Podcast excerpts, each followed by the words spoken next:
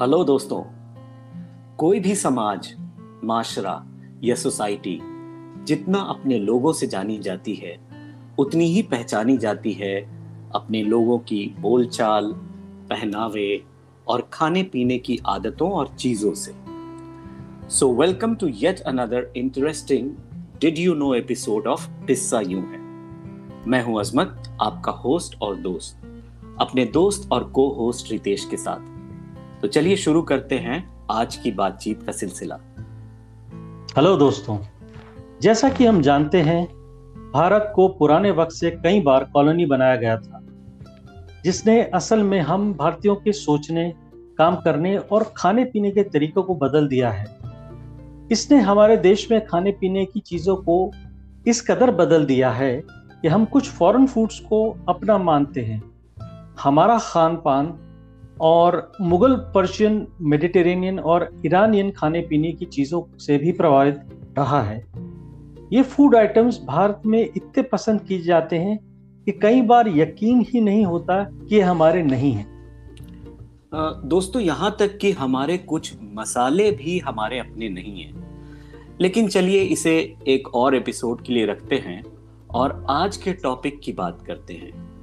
मैं बहुत एक्साइटेड हूँ क्योंकि इससे आप में से कुछ लोगों को काफ़ी हैरत हो सकती है कि विदेशी संस्कृति ने हमारे जीवन को कितना प्रभावित किया है। जिस चीज़ के बारे में हम सबसे पहले बात करेंगे, मैं जब भी उसका ज़िक्र एज फॉरेन फ़ूड करता हूँ तो लोगों के यूजुअल रिस्पॉन्सेस होते हैं एवे कुछ भी, चल झूठे, वगैरह वगैरह। बिल्कुल सही है जी। करेक्ट दोस्तों डिड यू नो वो चीज़ है समोसा? ये चाय के समय का नाश्ता जो सभी भारतीयों के लिए ज़रूरी है, असल में एक मिडिल ईस्टर्न स्नैक्स है। समोसा जो ईरान से एक विद्वान द्वारा भारत लाया गया था और इसे संबोसा या संबूसा के नाम से जाना जाता था, ये अब भारत और साउथ ईस्ट एशिया में सबसे ज़्यादा पॉपुलर है। जितने भी ईरान इतना जितना कि ये ईरान में नहीं था। स्टफिंग के साथ तला हुआ ये नाश्ता इतना मज़ेदार होता है कि मुझे इसके बारे में बेहतर ऑल्टरनेटिव पता ही नहीं। हम्म और अगर समोसे का लुत्फ उठाना है तो इसके साथ चाय का होना लाजमी है। तो दोस्तों, अब आप जान गए होंगे कि समोसे के साथ भारतीयों के सबसे पसंदीदा बेवरेजेस में से एक दरअसल भारतीय नहीं है। चाय पीने का रिवाज असल में चीनियों द्वारा भारत में लाया गया था। ये एक चीनी प्रथा है, लेकिन आजकल भारतीय चीनियों के मुकाबले कहीं ज़्यादा चाय पीते हैं। और जैसा कि आप जानते ही होंगे, हम चाय के सबसे बड़े प्रोड्यूसर भी हैं। हाँ और ठीक इसी तरह से कॉफ़ी भी हमारी नहीं है। कुछ लोगों की आदत होती है कि वो बिस्तर पर कॉफ़ी पीने के बाद ही उठते हैं। और थके हुए दिन में हम सभी को कॉफ़ी में कैफीन की ज़रूरत होती है। कॉफ़ी कई देशों में बनाई और उगाई जाती है, लेकिन कॉफ़ी पीने का सबसे पहला सबूत यमन के सूफी मठों में मिलता है। कॉफ़ी को ओरिजिनली पहले अरब और अफ्रीका में डेवलप किया गया था और अन्य देशों में लाया जा, लाया गया था, लेकिन अब यह लगभग सत्तर देशों में उगाई जाती है। तो चलिए दोस्तों, अब हम मेन कोर्स की तरफ़ बढ़ते हैं। राजमा। आपने बिल्कुल सही सुना, राजमा। नॉर्थ इंडियंस द्वारा सबसे ज़्यादा पसंद किए जाने वाले खानों में से एक राजमा और चावल की जोड़ी है। और मैं आपको ये खबर देना चाहता हूँ कि हमारी प्यारी बीन राजमा असल में हमारी नहीं है। सरप्राइजिंगली ये बीन मेक्सिकन है और इसे भारत लाया गया था। और फिर बाद में हमने इसे इंडियन स्टाइल से पकाने का तरीका इजाद किया। जी, राजमा चावल की तरह है, ही है दाल भात। ये लगभग सभी भारतीय, उत्तर भारतीय बेसिकली घरों में खाई जाने वाली डिश दरअसल एक नेपाली डिश है। ऐसा कहना गलत नहीं होगा कि ये नॉर्थ इंडियन थाली का प्रतिनिधित्व करता है और इसमें चावल और पकी हुई दाल होती है। ये एक बहुत ही सिंपल लेकिन डिलिशियस डिश है। इसे खास तौर पे लंच के वक्त ज़्यादा खाया जाता है और बैचलर्स और स्टूडेंट तो इसे हर मी, हर मील की तरह आ, के तौर पे खाते हैं क्योंकि इसे बनाना बहुत आसान है। और अब आगे हैरान होने की बारी आती है उनकी जिन्हें नॉन वेजिटेरियन फ़ूड पसंद है। चिकन टिक्का मसाला चौंक गए? मुझे भी ऐसा ही लगा था जब मुझे इस डिश के बारे में पता चला था। चिकन टिक्का मसाला दरअसल यूके में एक इंडियन शेफ ने बनाया था। ये भारत में इतना पॉपुलर है कि हम इसे यहीं का मानते हैं। खैर, कोई नहीं, चूँकि ये असल में दूसरे देश में बनाया गया था, इसलिए इसे फॉरेन डिश के रूप में गिना जाने लगा है।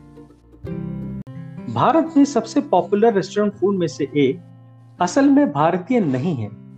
नान की जड़ें पर्शियन और ईरानियन फ़ूड में से है और हो सकता है उसके द्वारा भारत लाया गया हो। ये खमीरी रोटी एक तंदूर में पकाया जाता है, जो खुद भी भारतीय नहीं है।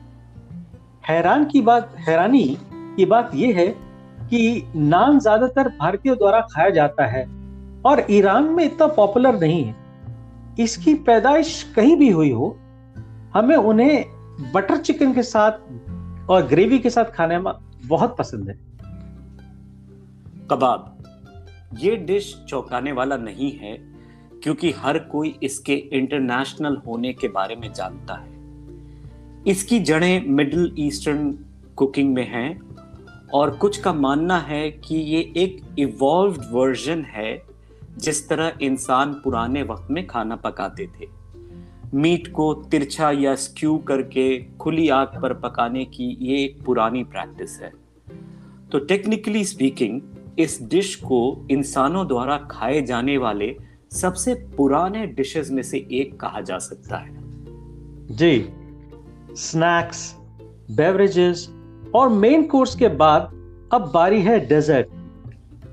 आपको यकीन हो या ना हो did you know gulab jamun असल में एक मेडिटेरेनियन डेजर्ट है, जिसे गलती से शाहजहां के रसोइये ने इजाद किया था। हालाँकि गुलाब जामुन एक फारसी नाम है, लेकिन ये मिठाई सबसे पहले मेडिटेरेनियन रीजन में ही तैयार की गई थी। कमाल ये है कि हम इस मिठाई के बिना किसी भी दावत को पूरा नहीं कर सकते।